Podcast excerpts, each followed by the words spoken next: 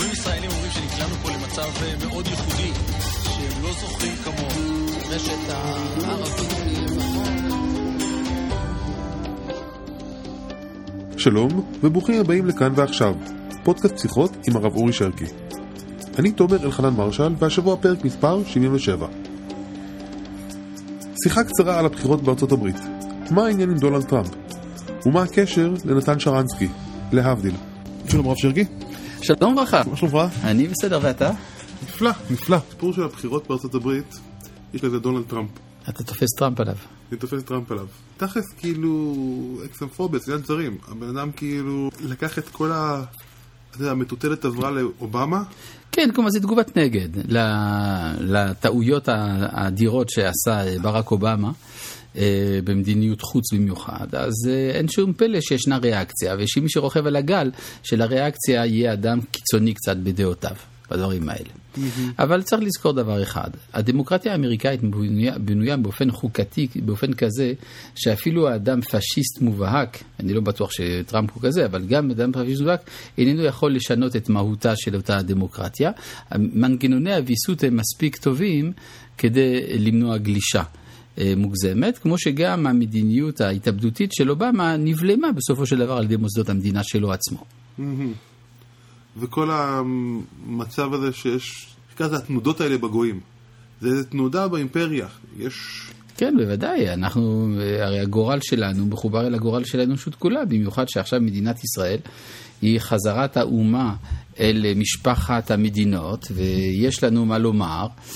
ברור שהדברים האלה משפיעים גם עלינו, וגם אנחנו משפיעים עליהם. אנחנו צריכים להיות מודעים לכך שראש ממשלת ישראל מתערב למרות הכחשותיו, בבחירות בארצות הברית, ושחלק גדול מהשיקולים של הבוחרים הם שיקולים של מדיניות כלפי מדינת ישראל, ואמירתו של ראש הממשלה שלנו.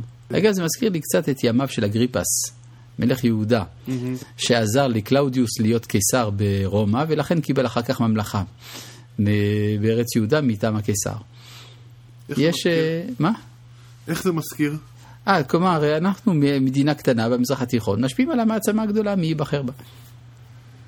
טוב, וצריך להטריד אותנו את העובדה שיש בן אדם כזה שהוא על סף להיבחר, או שבכלל שיש כזאת רוח שהיא מתנגדת לזרים, היא מתנגדת לשונות, היא, היא די ההפך של מה שהאתוס האמריקאי, שאנחנו איכשהו כן מחוברים אליו, של צדק ו...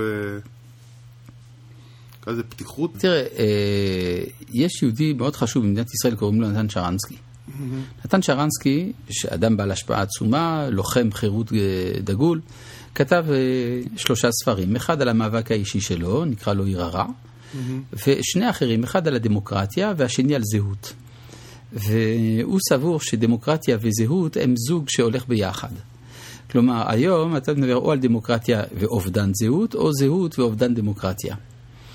ולידידו של שרנסקי, ואני חושב שהוא צודק, עולם שבו הזהות, שבו הדמוקרטיה היא אמיתית, היא מאפשרת גם הבאה מחוזקת של הזהות.